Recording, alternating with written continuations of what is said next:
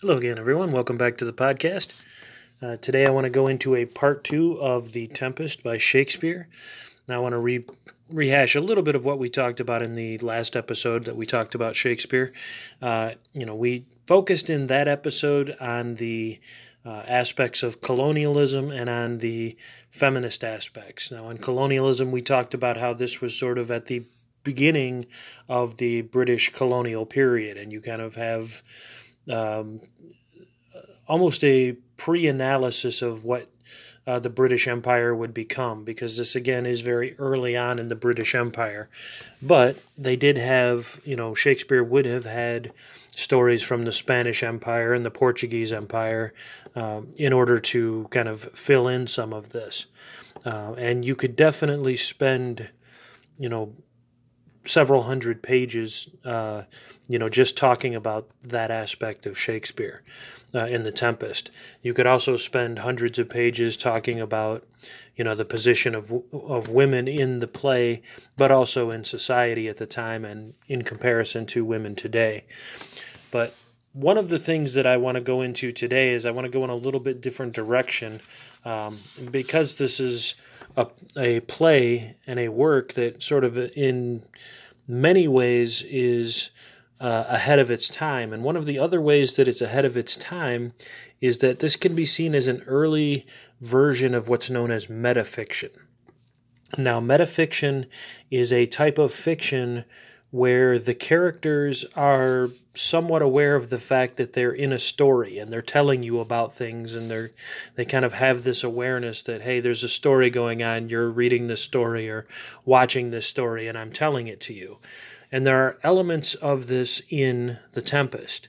You know prospero is kind of set up from a meta uh, fiction perspective as being representing the author you know, everything revolves around what Prospero wants.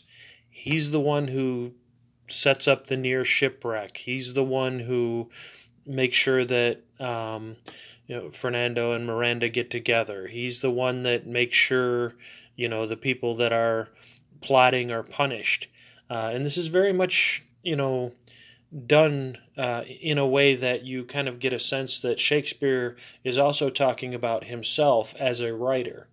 Because the writer of the play, the writer of the fiction, is the one that forces all of these situations. They create situations, they create characters, they force the characters into these situations through magic. Well, the magic is, you know, the imagination. But this also goes back to earlier um, ideas that Shakespeare would have been familiar with, you know, coming out of ancient Greek and Roman writings. Um, again, this is the Renaissance, where the um, ancient Greek writers had the belief that the muses were what inspired the writing. You know, that the writing was occurring because the muses inspired the poets to do it. And so you do have this kind of connection to this uh, ancient tradition of the muses, but you also have a tradition that's kind of looking forward into the modern era. And to the modern era, I mean very recently into the modern era. You know, a lot of literature stays away from that, um, drawing attention to the fact that this is a story. You know, even though you have first person narrators often uh, from the Romantic period forward telling their own stories, these first person narrators uh, sort of set it up that you try to they try to make you believe that they're actually that character. Um, they're they're actually that person that's telling you the story. You know, they don't come out and say, "I'm just a made up person and you're reading a made up story." You know, they kind of keep that um, suspension of disbelief going. And this is one of the reasons that you should never conflate the character with the author in most stories, because the character uh, is, or the narrator and the author, I should say, the narrator is who is telling the story, the voice that the story is being told through. The author is the physical person who actually writes the book. Um, you have, you know, male authors with female narratives and vice versa. You have, you know, authors who are, their narrators are, gods or demons or you know all ki- all kinds of supernatural creatures, kings, uh, princes, princesses, uh, all kinds of things that the author is not. So there's always been this sort of um, need to separate the author from the work uh, of the narrator, the work of the author from the narrator. Um, they are not the same person. Now, when you get into metafiction, this starts to get blended um, because the narrator starts to make you aware of, yeah, I'm the one controlling all of this. I'm the one making this stuff happen. Uh, and you know, sometimes there'll be an unusual turn, and then you know the narrator will come out and say, "Well, I didn't expect that to happen. That was kind of interesting." Uh, one example uh, of a short story of this that's more contemporary is a short story called "The Magic Poker" by Robert Coover. Now, in this story, you know, the story starts out I create the island, I populate it with people, you know, and he, he's telling you that everything that is on this island, everything you're learning about, is there because he put it there. And there's a lot of similarities to the way he describes this island to the way that things are described scene wise and character wise in The Tempest. It's definitely a short story that if you can find it, uh, I would highly recommend. Go back and read The Tempest and go read um, Coover's uh, The Magic Poker because you're going to see, you know, echoes as as Coover is talking of this this this kind of almost sounds like, you know, it could be Shakespeare talking about him making the Tempest, the island of the Tempest. Now, another one that isn't as obscure to most people, that most people would probably be familiar with uh, today, is the uh, comic book character of Deadpool. Uh, Deadpool is very much a metafiction. Um, Deadpool constantly breaks the fourth wall and addresses the audience.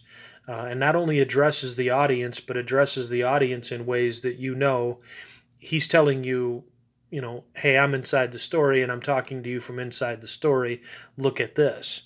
So it's it's a place where the line between the author and the narrator sort of starts to break down. Uh, it's also an, uh, the idea that the line between fiction and reality breaks down. And this is one of the important traits of metafiction because this is one of the things that metafiction wants to bring attention to you know, when it comes to real life, what is reality? What is fiction? You know, how much of our reality that we think is real are, is simply fictions that we choose to live by?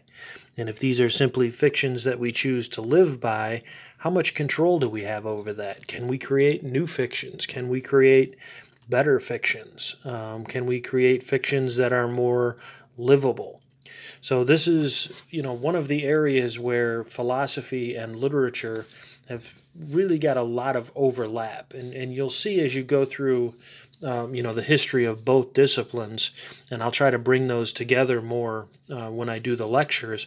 Um, is that you really can't completely separate the fields because literature is always based on philosophies, and philosophers are often inspired by literatures and there is sort of this sense of you know how much of reality is the way we perceive it to be and how much of reality is the way it is because this is what we choose for it to be. So as you're reading these uh, metafictions um, this is one of the things that the authors are bringing attention to. And they're doing it for the purpose of social critique social criticism. You know think about the um, elements of Shakespeare's Tempest that I talked about last time. How these are sort of, you know, talking about colonialism, and some of the things they're saying are not painting it as the wonderful thing that the society would have wanted to have painted it at. You know, you see Caliban very much feeling like he's abused. You see Ariel very much feeling like he's being abused and being cheated. Uh, and so while you have a story that's taking place about mainstream society at the time and about mainstream values, you also have on top of that a criticism of that society, a criticism of that value.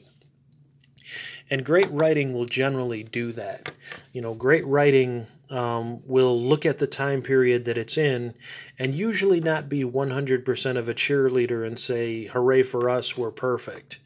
Um, I, I would always tell my students when they ask me, you know, why don't we read happier stories? Why don't we read happier books? And I would tell them that, you know, happy people don't write books. Happy people go to the beach, they go to the park, they have a good time. Um, writers are very much people who are dissatisfied with reality. They see the potentials of reality. They want to reshape reality into something that is more livable, more human, something that can be, you know, uh, a better place for the author and for everyone else. I know this may sound odd and corny to people because some writings involve, you know, discussions of very brutal things in society. Uh, but those writings are generally not saying, "Yea, these brutal these brutal things are wonderful." These writings are generally saying, "Why are we putting up with this? Why do we keep doing these things over and over again?" It's to kind of get you to look at them, because in day to day living, we tend not to look at the world. We tend to grab onto whatever fiction uh, we've been handed and move along with it and, and assume that everything is that way. But writers are people who look at the world and say, this is this is fiction. And if this fiction isn't quite working, we do have the ability to create. We do have the ability to do something new. Now, one of the things that a lot of 20th century philosophers have talked about, especially later 20th century philosophers, uh, is the fact that uh, so much of our reality now, especially in the digital age, is shaped by the media.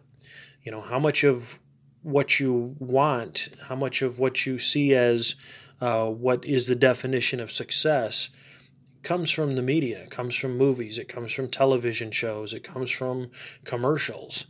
You know, why do you have to have a particular pair of shoes? How is that going to change your life for the better or for the worse? Um, you know, why do you have to look a certain way? Why do you have to hold certain values? And one of the things that these philosophers have bringing have been bringing to the attention is that most people kind of get fed these uh, ideas over and over again. They get fed these images over and over again, and then eventually they just decide not to question it, and this is becomes internalized, and people think of it as their own value. You know, they see I have to own this one particular item that will help define me as a person. Uh, I have to look a certain way. This is what will define me as a person. I have to have a certain level of income. I have to have a certain amount of you know, savings. My house has to be a certain size. You know, all of these things are fictions that are thrown at us and fictions that most people just accept without uh, questioning them too much. And it probably wouldn't be a bad thing if these fictions were things that made us happy. The opposite is generally true, though. These are fictions that tend to make us bitterly unhappy. These are fictions that make us tend to feel like we're always a failure, we can never do anything. And so this kind of looking that the that a, that metafiction does as you know looking at the process of fiction and how it's done and how it's created and you know how this is all sort of the output of the author's mind is in another way echoing society and saying you're doing this already. This is this is what your life is is doing. You are taking fictions, you are creating fictions, and these are created fictions, which means you do have the ability to change these things. You do have the ability to write uh, yourself different ending. You do have the ability to write yourself uh, into uh, different goals and different ambitions.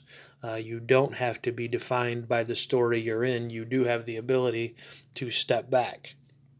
Now, a lot of the philosophers uh, talk about the fact that most people choose not to do that. But again, philosophers and literary writers are often people that stand reality on its head and twist it in different directions just so you can get a different perspective and maybe move things in a way that will work better. Okay, I'm going to break off this episode for now. I hope all of you are doing well, and I hope all of you are staying safe. Have a good night.